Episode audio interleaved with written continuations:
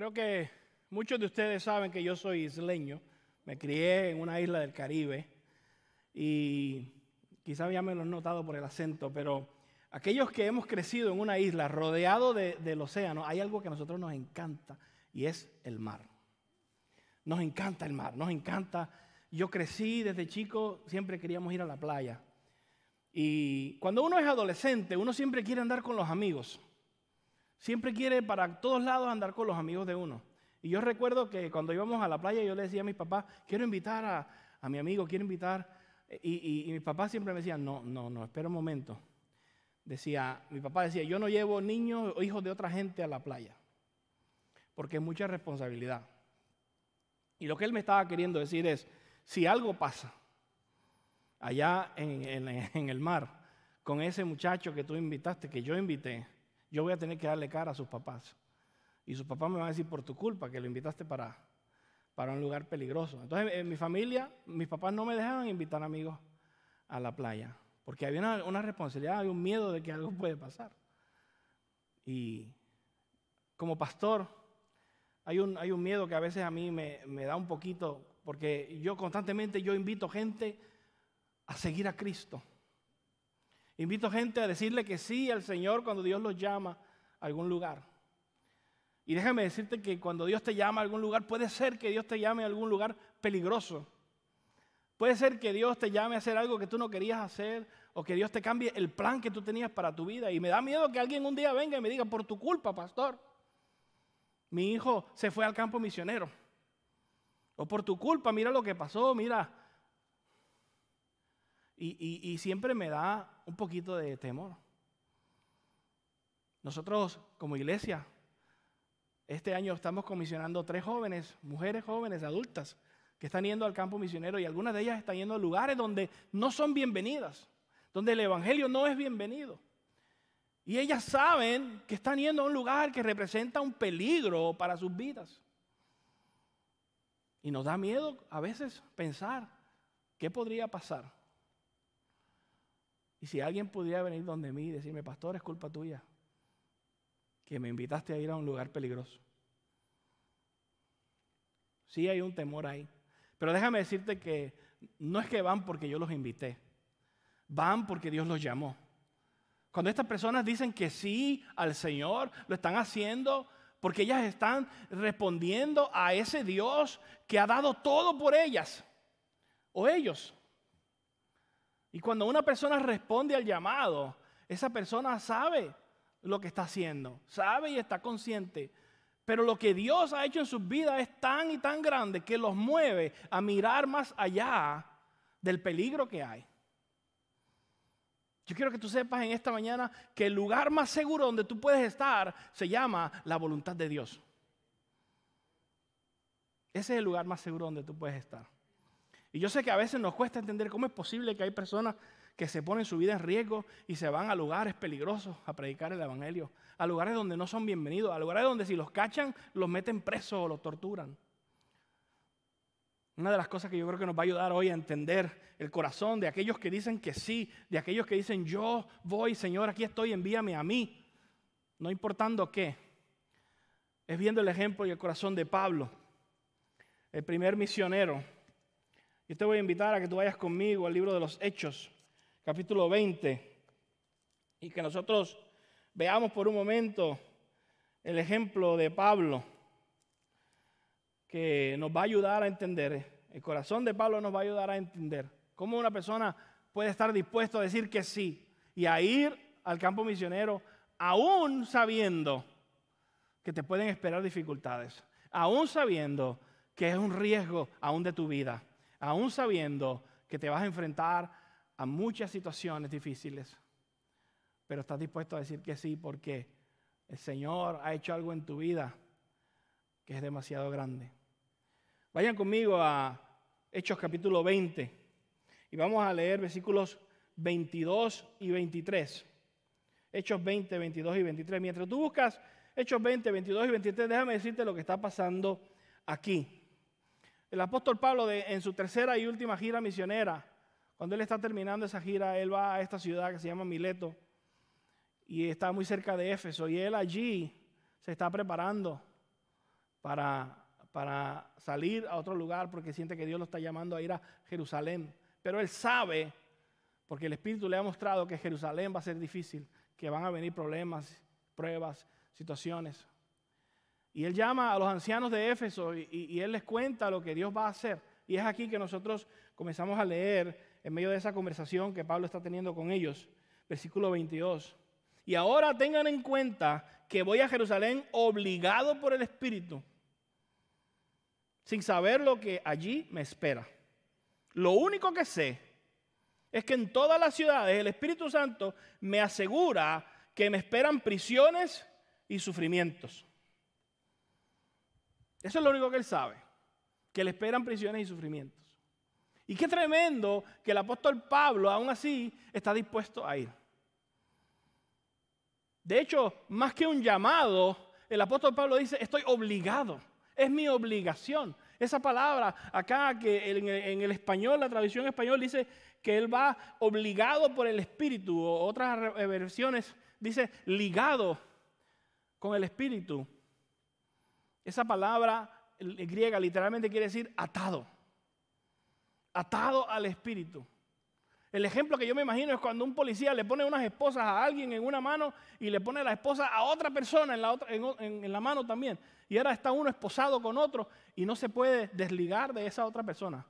Si yo estuviera atado a alguien con unas esposas, donde quiera que yo vaya, esa persona tiene que ir. No le cuesta remedio.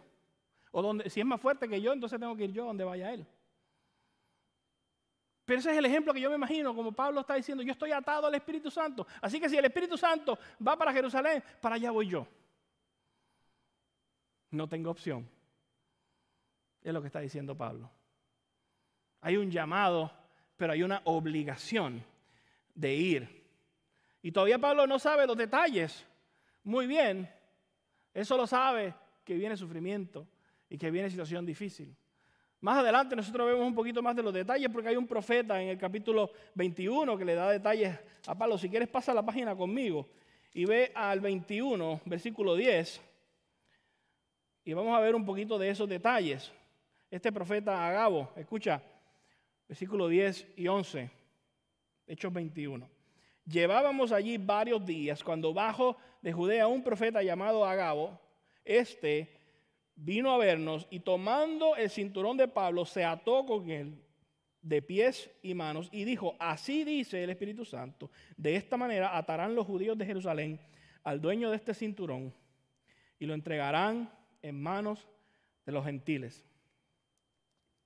Mire, por el trasfondo de Pablo y quién él era y lo que está haciendo y cómo él predica en el nombre de Cristo, ir a Jerusalén era un peligro tremendo.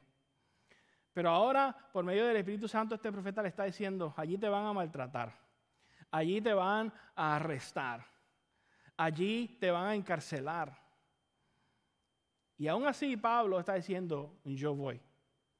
Aún así Pablo está diciendo, me voy para Jerusalén. Yo no sé cómo responderíamos nosotros. ¿Cómo responderías tú si, si de momento Dios te está llamando a un lugar y tú sabes que en ese lugar, allí vas a sufrir? Y de antemano tú sabes que en ese lugar vas a poner tu vida en peligro.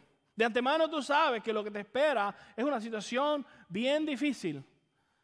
Yo me pregunto si aquellos que estamos aquí estuviéramos dispuestos a decir, de igual manera voy. De igual manera voy a ir, aunque sé lo que va a pasar. Te voy a decir, no es fácil.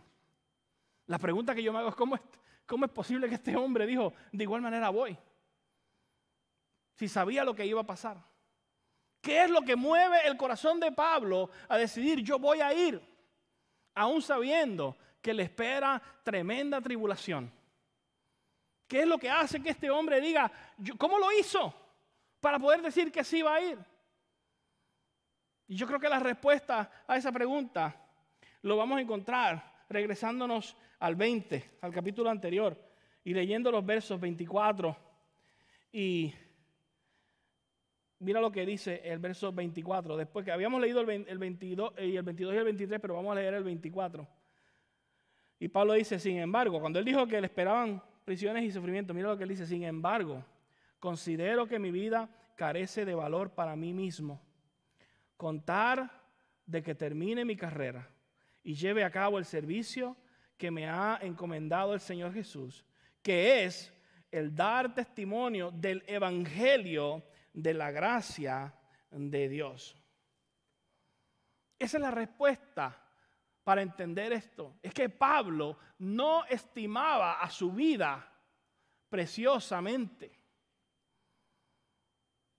Pablo está diciendo, yo no estimo mi vida de una manera preciosa, sino que yo estimo más a Cristo, al evangelio de Jesucristo. Nosotros estimamos nuestra vida demasiado. Nuestra vida es demasiado preciosa para nosotros. Amamos demasiado la vida que tenemos.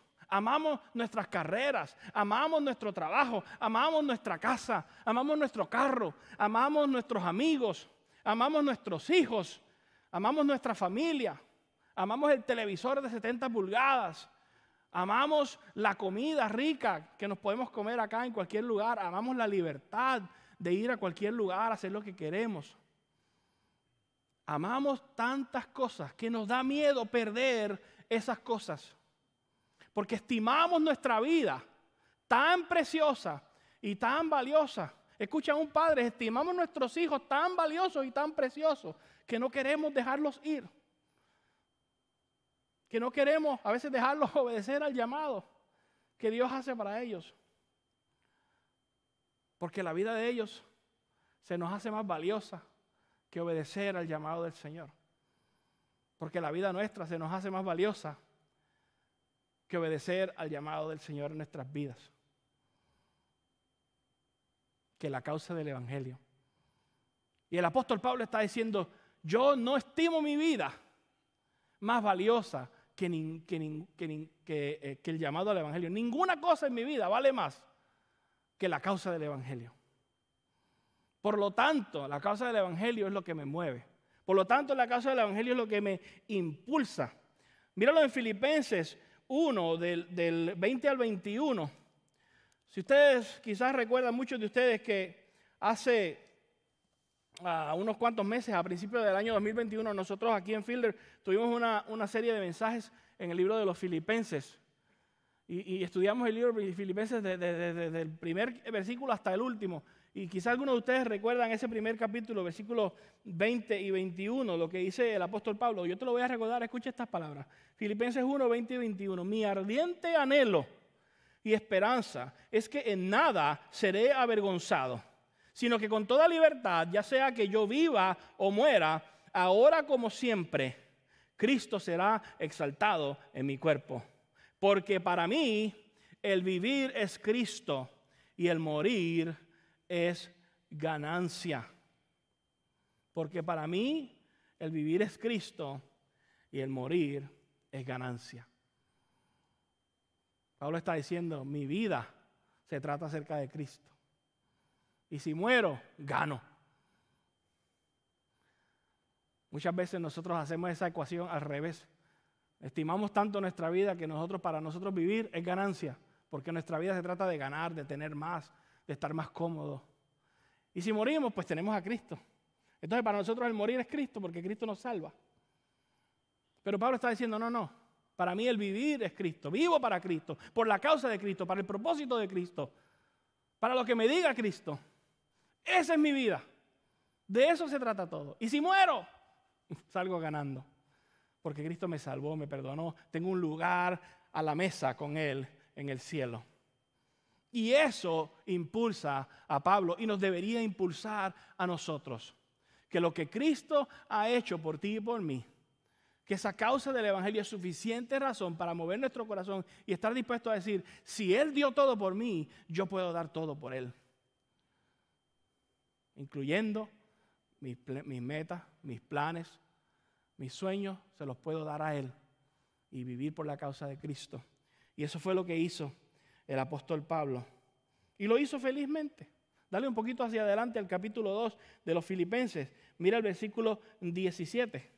Y aunque mi vida fuera derramada sobre el sacrificio y servicio que proceden de su fe, me alegro y comparto con todos ustedes mi alegría. Pablo dice, aunque mi vida se sacrifique, yo me alegro y comparto mi alegría con ustedes. Está diciendo, con la iglesia, les, les comparto a ustedes mi alegría de sacrificarme por el Señor. Pablo está diciendo, yo soy feliz con servir al Señor. Y no es por la cantidad de gente que se salva, no es por la cantidad de iglesias que Él plantó y levantó. Es simplemente porque Cristo es el centro de su vida. Porque Cristo está reinando en su vida y cada vez que Él está sirviendo al Señor, cada vez más Él tiene esa intimidad, cada vez más tremenda con Cristo. Míralo ahí mismo en Filipenses, dale para adelante un capítulo más al tres, Filipenses tres, y vamos a leer el siete y el ocho. Sin embargo, todo aquello que para mí era ganancia. Esto es Pablo hablando de, de su vida, de todo lo que él dejó atrás.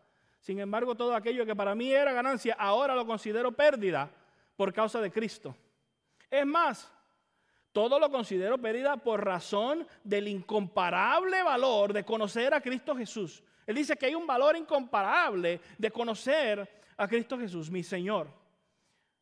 Por Él lo he perdido todo y lo tengo todo por estiércol a fin de ganar a Cristo. Pablo dice, toda mi vida, todas las cosas no tienen valor nada comparado con ganar a Cristo. Con tener esa intimidad con Cristo.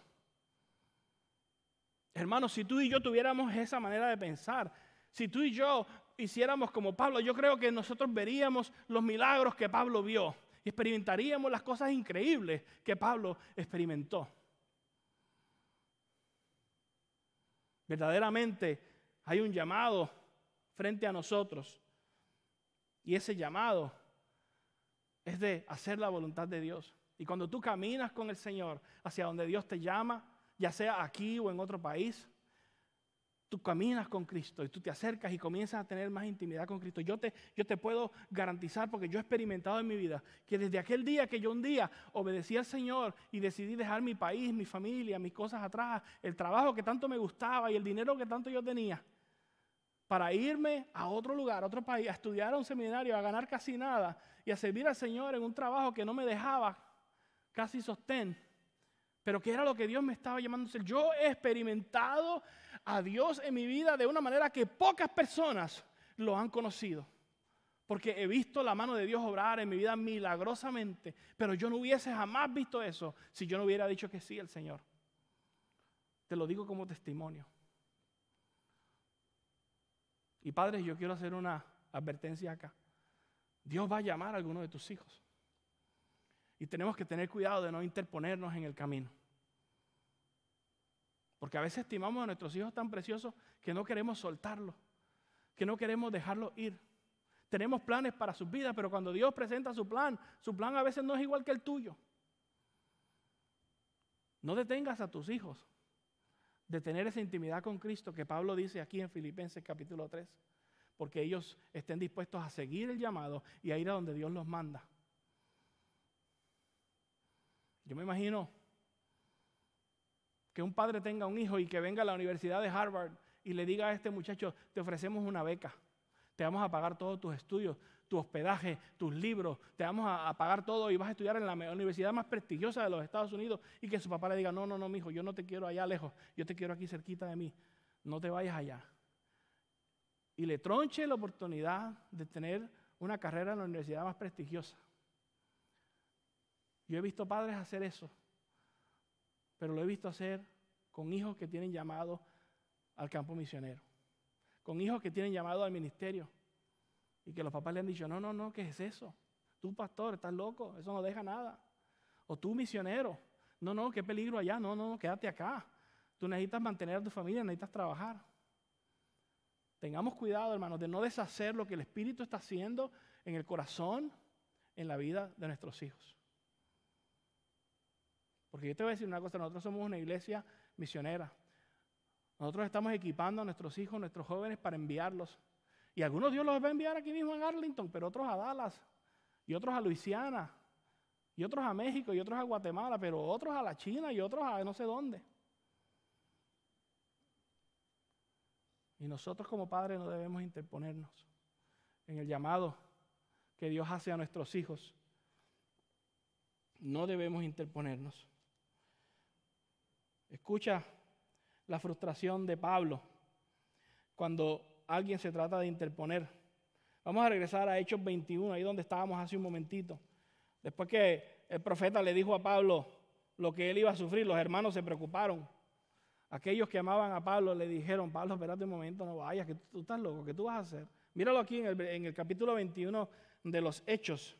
Ellos trataron de detenerlo. Pablo creyó y respondió al llamado y estaba dispuesto ahí, pero mira lo que ellos le dicen. Versículo doce y el trece.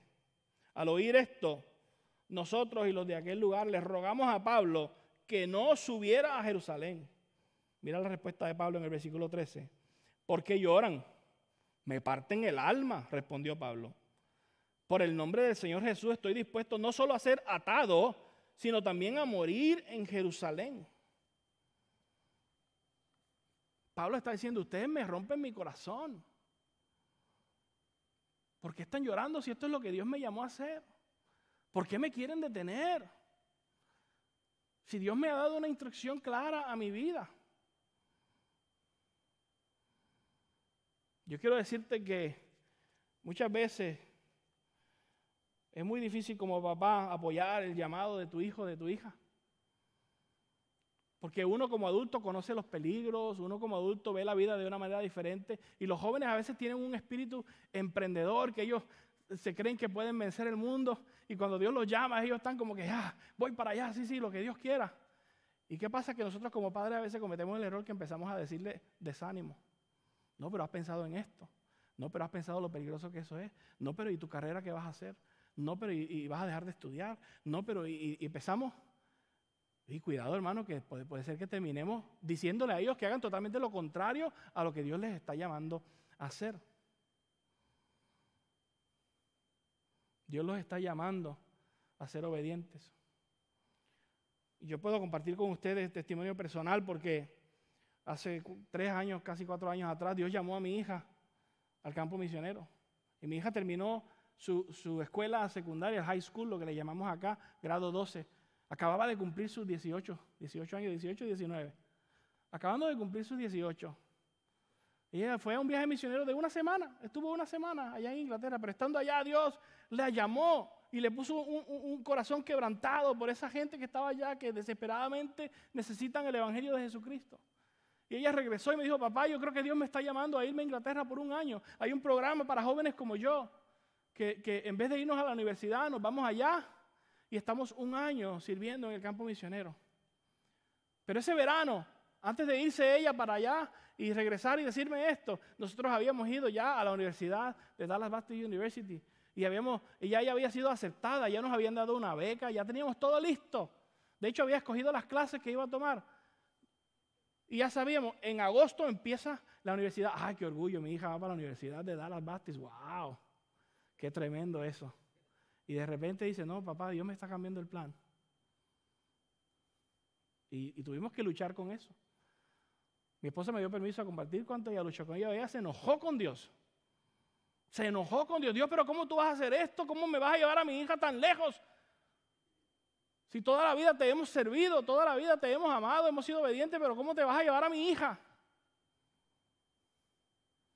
Hermano, no te sorprendas, si tú crías a tu hijo en el evangelio, no te sorprendas cuando tu hijo responda al evangelio.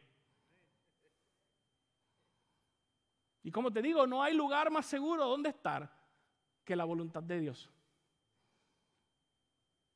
Y ese próximo domingo, que mi esposa estaba enojada con Dios, ella me dio permiso a contar. Llegamos a la iglesia y ese día predicaba el pastor Tony. Y cuando el pastor Tony comenzó a predicar, mi esposa estaba así como que yo hoy no te quiero escuchar, Señor. Y el pastor Tony comenzó diciendo las siguientes palabras. Él dijo: ¿alguna vez tú has tenido un plan y tu plan estaba bien bueno, pero Dios te lo cambió? Y abrió los ojos y dijo: ¿de verdad, Señor, vas a empezar por esa? Porque teníamos un plan. Y ya veíamos a nuestra hija encaminada en sus estudios y todo eso. Y Dios vino y dijo: ese plan no es.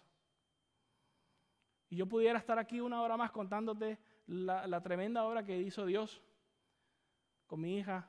Y ella terminó estando dos años en Inglaterra y cómo Dios la transformó y cómo Dios la usó y cómo Dios nos transformó a nosotros. Porque dejar de ir a tu hija de dieciocho años, subirse a un avión solita, e irse al otro lado del mundo, te parte el corazón. pero a la misma vez era una paz y una cosa tan hermosa saber que ella está donde Dios quiere que ella esté. Y yo quiero decirte que obedecer al Señor, ya sea que Dios te llama a ti a ir o que Dios llama a uno de tus hijos, obedecer al Señor es un paso de valentía, es un paso de fe, es un paso de confiar, porque si nosotros decimos que hemos creído en Él, verdaderamente lo demuestras cuando confías en Él. Y cuando estás dispuesto a dar el paso que Él te llama a dar. Cuando Dios te llama, cuando Dios llama a tus hijos, la única respuesta correcta es esa respuesta que Pablo dio en el versículo catorce. Ahí en Hechos veintiuno, después que Él dice que Él está dispuesto no solo a ser atado, sino también a morir. En el versículo catorce Él nos dice por qué. Eh, eh, no, nos dice, no, Él no nos dice por qué. Los hermanos, ellos, es la respuesta que ellos dan. Y esta es la respuesta que nosotros debemos dar cuando... Cuando Dios nos llama, fíjate lo que ellos dicen. Como no dejaba de convencer, como no se dejaba convencer, Pablo no se dejaba convencer, desistimos, exclamando, mira lo que exclamaron, que se haga la voluntad del Señor. Esa es la respuesta correcta. Si Dios te llama a ti, si Dios llama a tus hijos, la respuesta correcta es que se haga la voluntad del Señor. Porque la voluntad del Señor es la mejor. Yo te prometo a ti que la voluntad del Señor siempre es mejor que cualquier plan que tú tengas. Y tú puedes tener un plan hermoso para la vida de tus hijos, pero si el plan de Dios es otro, yo te garantizo a ti que el plan de Dios es mejor, aunque tú no lo veas ahora mismo. Que se haga tu voluntad, Señor. Esa es la respuesta correcta. Que se haga tu voluntad, Señor, no la mía, la tuya. Wow. No podemos interponernos en el llamado que Dios hace a nuestros hijos. Y yo te invito a ti a que, a que tampoco te interpongas si Dios te hace un llamado a ti mismo, a ti misma. Hay lugares donde el evangelio no está. Todavía, en este mundo de hoy, en el dos mil veintiuno, hay lugares donde el evangelio no se ha escuchado. Hay lugares donde la gente nacen, crecen, viven su vida y mueren sin nunca jamás haber escuchado el nombre de Jesús, sin esperanza de vida eterna. Y nuestro llamado es ir a esos lugares. Yo creo que cuando tú entiendes verdaderamente el evangelio, lo que Dios hizo por ti, y cuando tú entiendes la seriedad de la eternidad, eso te rompe el corazón por aquellos que no tienen seguridad de salvación. Y Dios mueve el corazón de muchos de nosotros a ir. Y tenemos la pregunta es, si tú estimas a tu vida más que al llamado y al propósito de Dios, o si tú estimas más vivir en Cristo. Esa es la pregunta que debemos hacernos. Este año nosotros vamos, hemos comisionado o estamos por comisionar, hoy en el servicio de las once en inglés, vamos a comisionar dos jóvenes que van a ir al campo misionero, pero ya comisionamos a Danielita, que es de nuestro servicio de español, la hija de nuestra hermana Blanquita. Hace una semana ella salió para Asia, a un país que está cerrado al evangelio. Y ella conoce los peligros que hay allá. Pero ella está dispuesta a decir, sí, Señor, aquí estoy, envíame a mí. Y nosotros no podemos dar muchos detalles, ni nombres, ni tanta información de, de, de las personas que estamos enviando. Pero sí, el pastor Jason tuvo la oportunidad de entrevistar a Danielita y hacerle algunas preguntas. Y yo quiero que ustedes vean este video de lo que ella respondió. Daniel, nosotros sabemos que, que Dios te ha dado un llamado específico a ir a un país que, que está cerrado al evangelio y es un lugar peligroso y no hay ninguna garantía que, que vas a volver.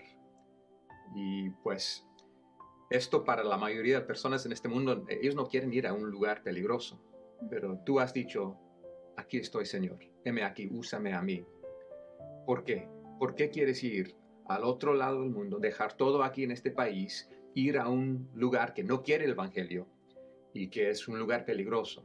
¿Por qué quieres ir o por qué vas a ir a, a, este, a, a hacer lo que el Señor quiere que tú hagas en esto? Yo sé que vale la pena um, ir a otra parte um, por, eh, por el evangelio. Es muy fácil um, a, en, de este lado del mundo a tener acceso a tener acceso a Biblias en nuestro idioma, pero allá hay muchos que no tienen acceso a una Biblia en su idioma. Ese es el propósito de ir, para a enseñar y compartir lo que Dios me ha revelado a mí. Y es lo más importante um, que podemos hacer. No, no es que ella no, entende, no entendió el peligro.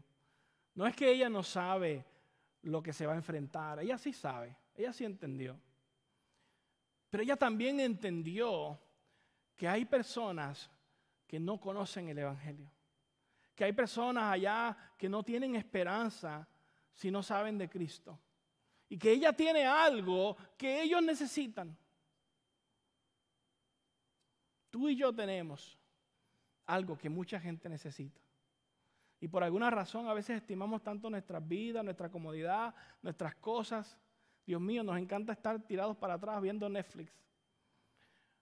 Pero ponernos allá afuera en otro lugar o dejar a nuestros hijos ir nos parece algo como tan raro, tan extraño. No debería ser la excepción. Estas tres jóvenes que están saliendo y dejando su país, dejando todo atrás, dejando sus metas para ir a donde Dios las envía.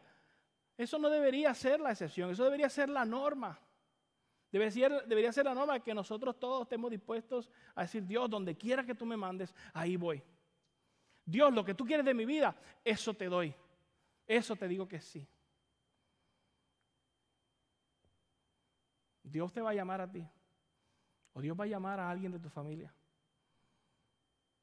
Y en ese momento tú vas a tener la oportunidad de responder y de obedecer. Pero déjame decirte una cosa. Muchas veces no entendemos esto. Y no entendemos cómo alguien puede ir porque no hemos entendido el Evangelio. Porque es el Evangelio lo que movió a Danielita. Es el Evangelio lo que movió al apóstol Pablo. Danielita está haciendo ahora lo que el apóstol Pablo hizo en aquel entonces.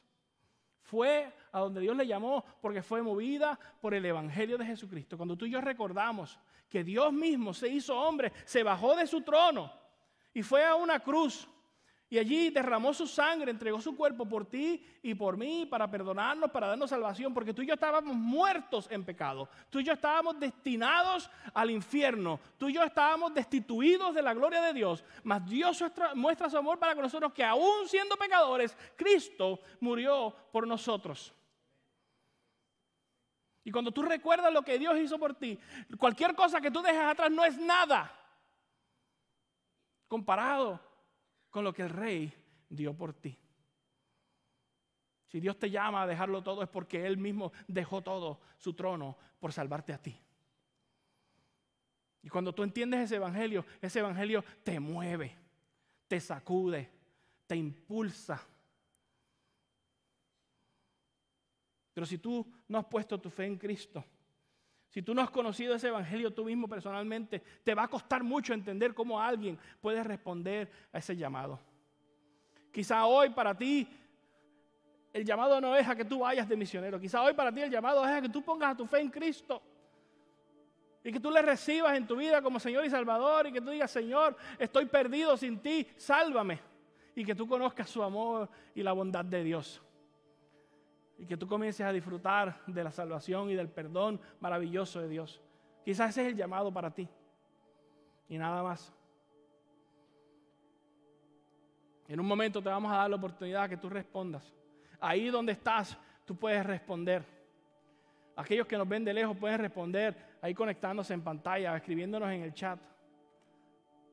Pero aquí tú puedes llenar la hojita que está frente de ti o puedes acercarte a uno de los pastores. A la salida tenemos un lugar donde tenemos personas listas para orar contigo. Ayudarte a dar ese paso de fe, de poner tu vida en Cristo.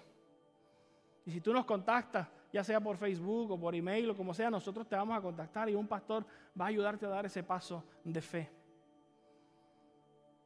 De poner tu fe en Cristo Jesús. De recibir su amor, su amor y su perdón maravilloso. Pero iglesia, hay un llamado más. Hay un llamado más para aquellos que son creyentes. La pregunta es, si tú estás dispuesto a estimar a Cristo más que estimar a tu vida. Si tú estás dispuesto a que el llamado del Señor sea más importante que cualquier cosa en tu vida. Esa es la pregunta y ese es el llamado. A que tú estés dispuesto a decirle que sí al Señor el momento que Él te llame. O a que tú estés dispuesto a dejar a tu hijo o a tu hija ir al campo misionero sin interponerte en el momento que Él lo llame. Yo creo que para eso tenemos que recordar el Evangelio. Y la manera en que vamos a recordar el Evangelio es por medio de la Cena del Señor. En un momento vamos a tomar la Cena del Señor. Y vamos a recordar lo que Cristo hizo por ti y por mí, cómo Él se entregó completamente todo, por ti y por mí. Mientras cantamos esta canción que dice, a ti me entrego, Señor. Aquí estoy, Señor. Me entrego todo a ti. Yo te pido que tú ahí en tu corazón medites en lo que Dios ha hecho en tu vida y en su evangelio precioso. Yo te invito a que te pongas de pie junto conmigo. Si no agarraste los elementos de la cena del Señor, lo puedes, los ujieres van a estar pasando. Si estás en tu casa, ve y prepara, agarra tu pancito, agarra tu juguito y prepárate para que en un momento tomemos la cena del Señor. Mientras tanto, vamos a cantar esta hermosa canción que dice, me entrego a ti, Señor. Me entrego a ti, Señor.